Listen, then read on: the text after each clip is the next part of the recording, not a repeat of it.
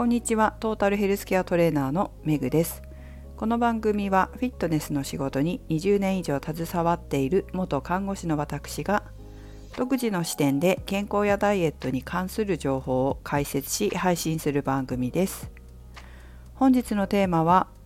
運動だけじゃダメをお送りします。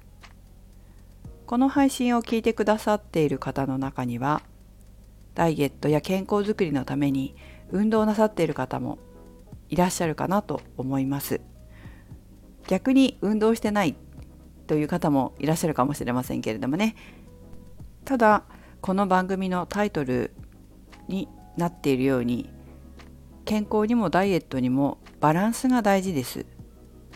心理運動食事それぞれ大事なんですよ。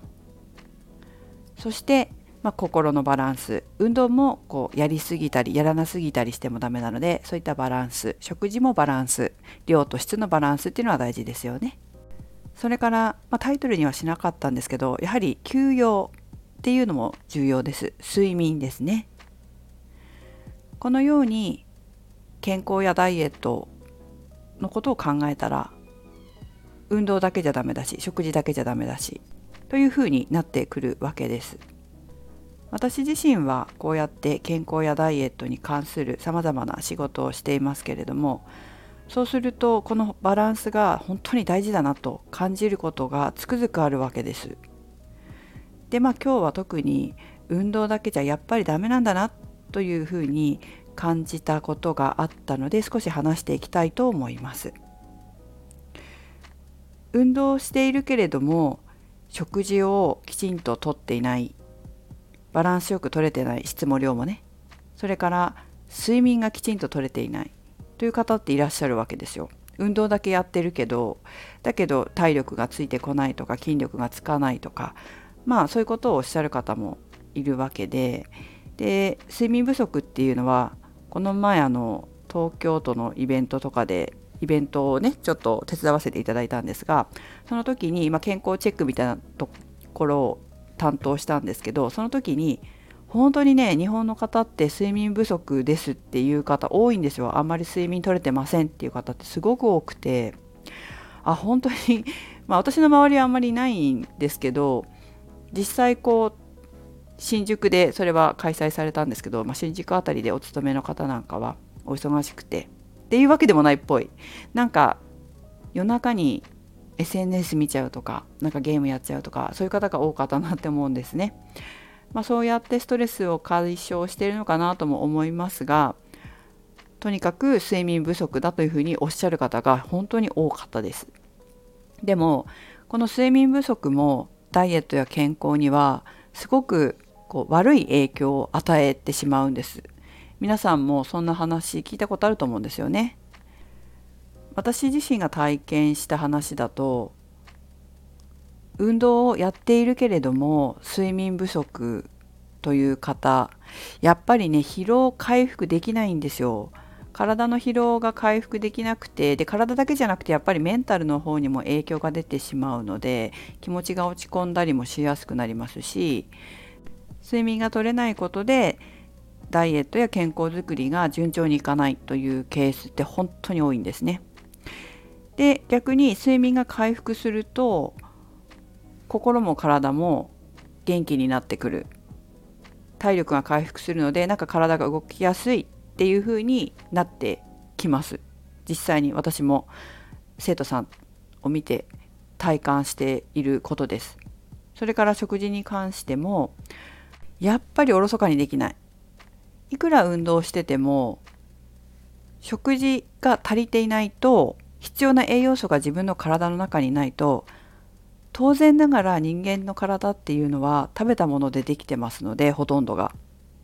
なので血となり肉となりにならないんですよねいくら運動してても。で体力もアップしないし筋力もアップしないしそれはもう当然だって食べてないんだものっていうことなんですよ。で逆に食生活が改善したことで体力や筋力がアップしてより元気になったっていうケースも本当に見ています。たくさん見てますねこれもね。やはり人間の体の中で作られる栄養素っていうのももちろんあるんですけれどもそれは本当に一部で多くのものが食べ物として摂取する必要があります。つまり人間の体では作られないしかも重要な栄養素っていうのがあるわけです聞いたことがある方もいらっしゃるかもしれませんが必須アミノ酸必須脂肪酸この必須でついているような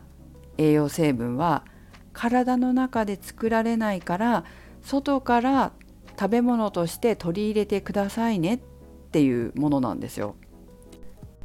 それからビタミンやミネラルもそうですね。ビタミンは糖質脂質タンパク質といったエネルギーとなる三大栄養素の代謝をサポートする。体にとって本当に重要な物質です。ビタミン。13種類ありますけれども一部を除いて体内で作ることはできません。なので食事で外部から摂取しなければ健康やダイエットに必要な量を確保できないんです。ミネラルもそうです。ミネラルも代謝をサポートしてくれる物質ですがその他にも歯とか骨とかそういったものの元になっています。でもミネラルも体内で合成できないわけです。栄養として食事から体内に入れて消化吸収されて初めて体の中で使われるっていうものがたくさんあるんですよ。でも量が足りなければ必要量を賄えないしバランスが悪ければ吸収も良くないつまりちゃんと吸収されないっていうこともあるわけです。逆に本当にねこういった食生活もきちんと整って必要量が摂取できるようになってくると本当にこう見違えるように元気になってくるっていう姿を私も本当にねたくさん見てきました。最近もこういったケースがあって運動はしてるんだけど睡眠と食事がちょっとっていうケースで、え、その睡眠がきちんと満たされたり食事もバランスや量が確保できたという時にどんどんと元気になって健康になっていくっていう姿を本当最近も見たので運動だけじゃダメなんだなっていうのをつくづく実感したところです。なので今日はこの話をしてみました。皆さんも是非、まあ、運動はしてるんだけど、まあ、食事がちょっとっていう方は絶対に見直した方がいいと思うし睡眠も本当に大事なんだということを皆さんにもご理解いただきたいなと思います。ということで、えー、食事運動睡眠休養かな。そして心のバランス整えてこれからも健康で美しく年を重ねていきましょう。